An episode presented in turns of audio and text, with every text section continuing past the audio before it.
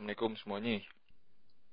Kenalin, nama gue Angga, kru LFM ITB, atau Angkatan 19. Eh, jadi kali ini gue pengen nge-review film Safdie Brothers, judulnya Good Time, tahun 2017. Ini kalau sebenarnya gue udah nulis, di dibuat Zine sama Dani Oliver.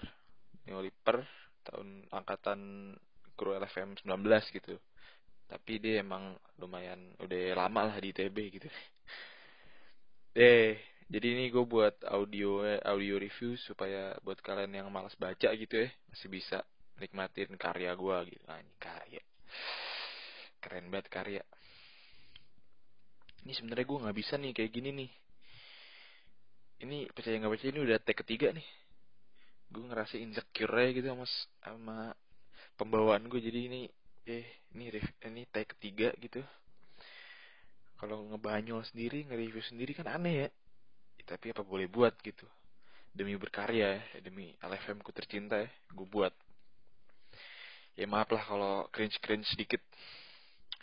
Ini biasanya gue review sama Vito nih tapi apa boleh buat gitu ya? Lagi corona corona gini kita susah ketemu ya tapi Vito juga ada audio review kok dia nge-review apa tuh? Ya ada lah pokoknya lo lihat sendiri aja gue juga nggak paham paham banget. Ya biasanya gue mau Vito Sami kru LFM angkatan 19 berdua tuh. Jadi enak kan ada tektokan. Lah ini sendiri gitu. Ada ya udahlah eh. Apa boleh dikata?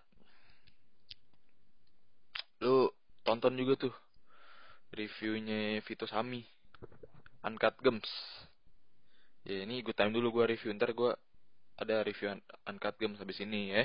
Sabar. Lu tonton video review juga Vito Sami di Kinect LFM ITB eh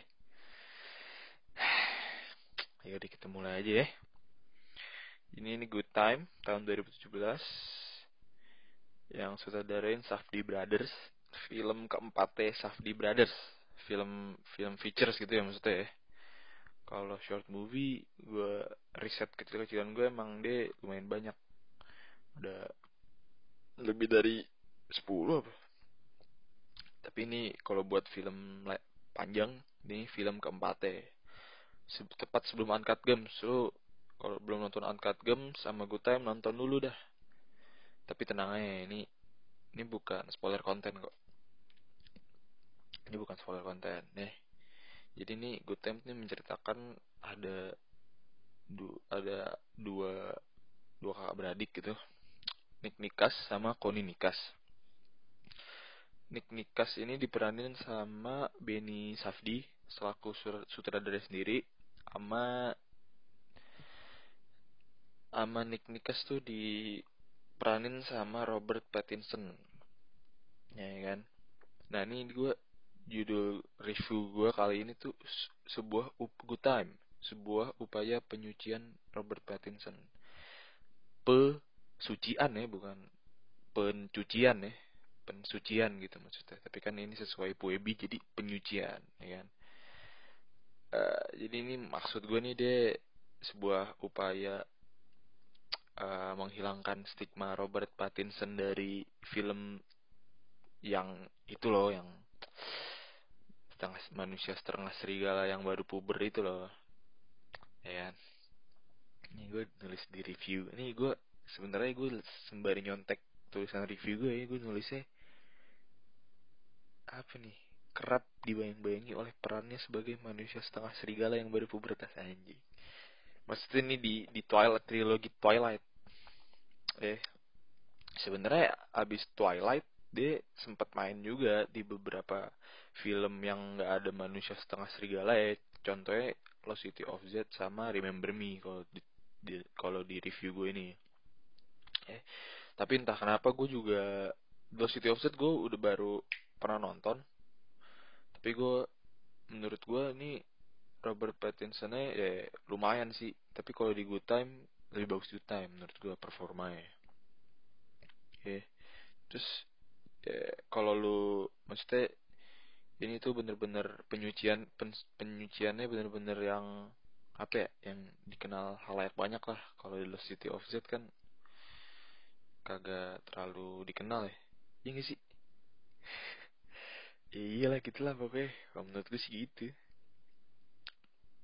Nah ini ini nih pertama ini eh uh, aduh maaf ini pertama ini gue ngebahas di adegan awal ya yaitu si Nick si Nick Nick Nikas nih. Oh Nick Nikas nih dia peranin sama Benny Safdiegan nih. Diceritainnya itu dia punya keterbelakangan mental gitu sob. Uh, jadi dia di adegan pertama itu dia di kayak psikiatris gitu psikiatris buat buat ya psikiatris dia supaya kan dia keterbelakangan mental nih nah setelah dia ngomong-ngomong gitu nih kelihatan nih bahwa si Nick Nikas nih punya keterbelakangan mental tuh gara-gara apa tuh? Kelihatan di situ. Salah satunya gara-gara neneknya suka berperilaku kasar sama dia. Nah akhirnya lalu ada si Koni Koni Nikas datengin. Nah dia nggak suka nih soalnya si Nick Nikasnya dibuat nangis sama psikiatris. Padahal kan emang tugas psikiatris gitu ya tapi si Nick Nikas nggak suka aja katanya uh, lu kalau gue buat nangis gimana lu? Lu suka nggak? Gitu. Nah ini dia pokoknya dia kejemput si Nick si Nick Nikas lah nih si Koni nih. Uh, dibilangin tuh ini pak uh, dia pokoknya nih di awalnya itu dibilangin si Koni Nikas ke Nick Nikas bilang uh, it just you and me. Nobody else gitu fuck grandma. Ya bahkan nih grandmanya aja dibilang fuck gitu kan. Jadi ini di awal adegan-adegan pertama udah ini di udah di foreshadowing nih bahwa si Nick Nikas sama Connie Nikas nih punya keterikatan secara kakak beradik yang sangat kuat gitu. Yang akan di akan dijelaskan di uh, selagi lu nonton filmnya gitu ya. Nah pokoknya nih sehabis itu dia pokoknya ngerampok bang. Ngerampok bang bisa ini cepet aja. Rampok bank diambil ya kan duitnya bisa. Singkat cerita uh, si Nik Nikas si ya Nik Nikas yang punya keterbelakangan mental ini dia ngebuat inilah ngebuat kesalahan bad kesal eh, kesalahan yang ngebuat dia ditahan di penjara. Eh ditahan di penjara. Eh Nah, habis tangkap di penjara, terus pokoknya si Koni ini kan, nih kan dia punya keterikatan yang kuat gitu loh, Koni sama Nick. Jadi akhirnya si Koni, pokoknya dia ngelakuin berbagai cara supaya si si siapa si Nick Nikase ini bisa keluar dari penjara gitu loh. Nah, sebenarnya filmnya tuh sub filmnya tuh berkutat di sub konflik itu aja di gimana Koni menyelamatkan si Nick gitu loh. Nah dari itu timbullah berbagai macam sub konflik kayak gitu loh. Nah kalau nggak jangan gue ceritain juga lah ya sub konfliknya, lu tontonnya sendiri. Ini kan bukan spoiler konten gitu ya. Nah ini langsung gue bahasnya nih. Gue sorry banget nih gue bahasnya nggak dari nggak tersusun gitu ya. Biasanya kan orang aktor ya kan, terus plot, terus apa gitu misa misaan scene gitu ya. Ini gue pokoknya yang ada di pikiran gue gue gue tuangin di sini. Pokoknya nih kalau dilihat secara ekstrim dan sinis nih pokoknya good time tuh cuma konsep good time tuh cuma eh sampai situ eh se seban sebanal itu aja. Se uh, sebuah kalau gue tuh tulis di review gue nih ini sebuah pertunjukan kucing-kucingan polisi dan perampok bank ya. Perampok bank itu maksud gue koni ya. Ya konsepnya emang ya sebanal itu. Tapi yang menurut yang bikin menarik nih dia itu menurut gue iya dia tuh bikin penontonnya itu eh pokoknya enter eh, pokoknya itu dia percampuran sama sinematografi sinematografi sama si scorer tuh sinematografi Sean Price Williams sama Daniel kalau scorernya Daniel Lopatin. Daniel Lopatin ini sebenarnya musisi juga nih. Dia punya nama panggung One of Tricks Point Never gue nggak tahu juga kenapa nama itu. Eh pokoknya di percampuran itu nih. Percampuran itu dia tuh membuat membuat penonton tuh mempunyai bisa perasaan panik tidak tenang gelisah dan anxiety gitu loh tapi gimana ya? Porsi pas aja gitu. Scoringnya scoringnya ini unik banget scoringnya unik. Dia tuh kayak musik elektronik yang ambient gitu. Jadi kayak gimana ya? Gue jelasinnya juga bingung tonton dah. Atau enggak lu search aja di Spotify Danilo One One Tricks Point Never. Ada dia ada kayak EP EP-nya buat scoringnya good time gitu doang di dibuat list gitu di Spotify. Ya lu, lu dengernya itu terus juga sinemat si uh, per, perma, permainan kamera itu apa ya? Kayak fluid gitu loh. Terus eh, ngeditnya juga agak tak tak tak tak gitu cepet. Ini bahkan si Danilo Patin nih dapat award di Cannes Film Festival soundtrack award ya kan? Wih ini uh, di di di filmnya Safdi nih. Good Time Uncustoms terutama Good Time sih. Dia su, si Sean Price William nih suka banget dia nge-shot wajah satu persatu karakternya gitu loh secara close up. Jadi misalnya gue contohin di di ini deh di apa di scene si Koni ke agen kayak sebuah agen gitu agen buat nebus nebus Nick supaya keluar penjara gitu. Kan deh chaos tuh. Duit duitnya nggak duitnya nggak bisa di oh ya ini pokoknya dia ada satu sub konfliknya tuh dia ke agen gitu.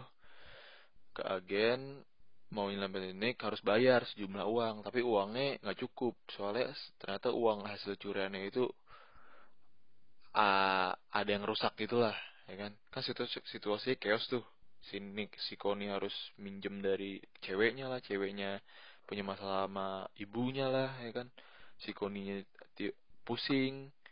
Terus si agennya juga nggak mau nggak mau nerima uangnya kalau cuma segitu. Nah ini si dalam situasi chaos itu pengambilan gambar kamera itu satu persatu close up gitu loh. Jadi kayak penonton nih dikasih ruang yang sempit gitu. Di filmnya itu ruangnya sempit kayak ada perasaan apa ya? Jadi lu bisa ngerasain emosinya tuh karakter kali ya. Kalau menurut gue ya gitulah pokoknya terus juga actingnya Pattinson mantep. Di iya sebenernya nggak apa ya nggak yang wow banget gitu tapi ya cukup oke okay lah. Soalnya di Koni ini juga kan lumayan main ini menurut gue agak susah sih. Soalnya dia tuh apa yang nggak terlalu banyak bicara. Kalau bicara itu juga buat ngecoh orang ya kan bicara supaya buat uh, mikirin plan selanjutnya gitu loh. Dia kebanyakan mikirnya gitu deh.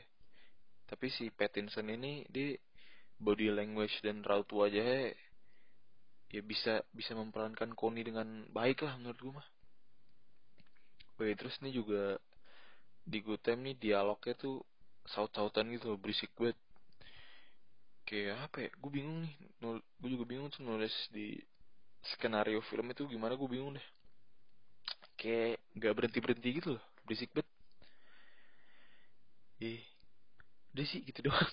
Review gue dikit juga ya review gue anjing banyak banget tapi tulisannya 500 kata 574 Ih, pokoknya lu nontonnya dah terlepas dari mungkin kekurangannya cuma dua konsepnya yang biasa banget.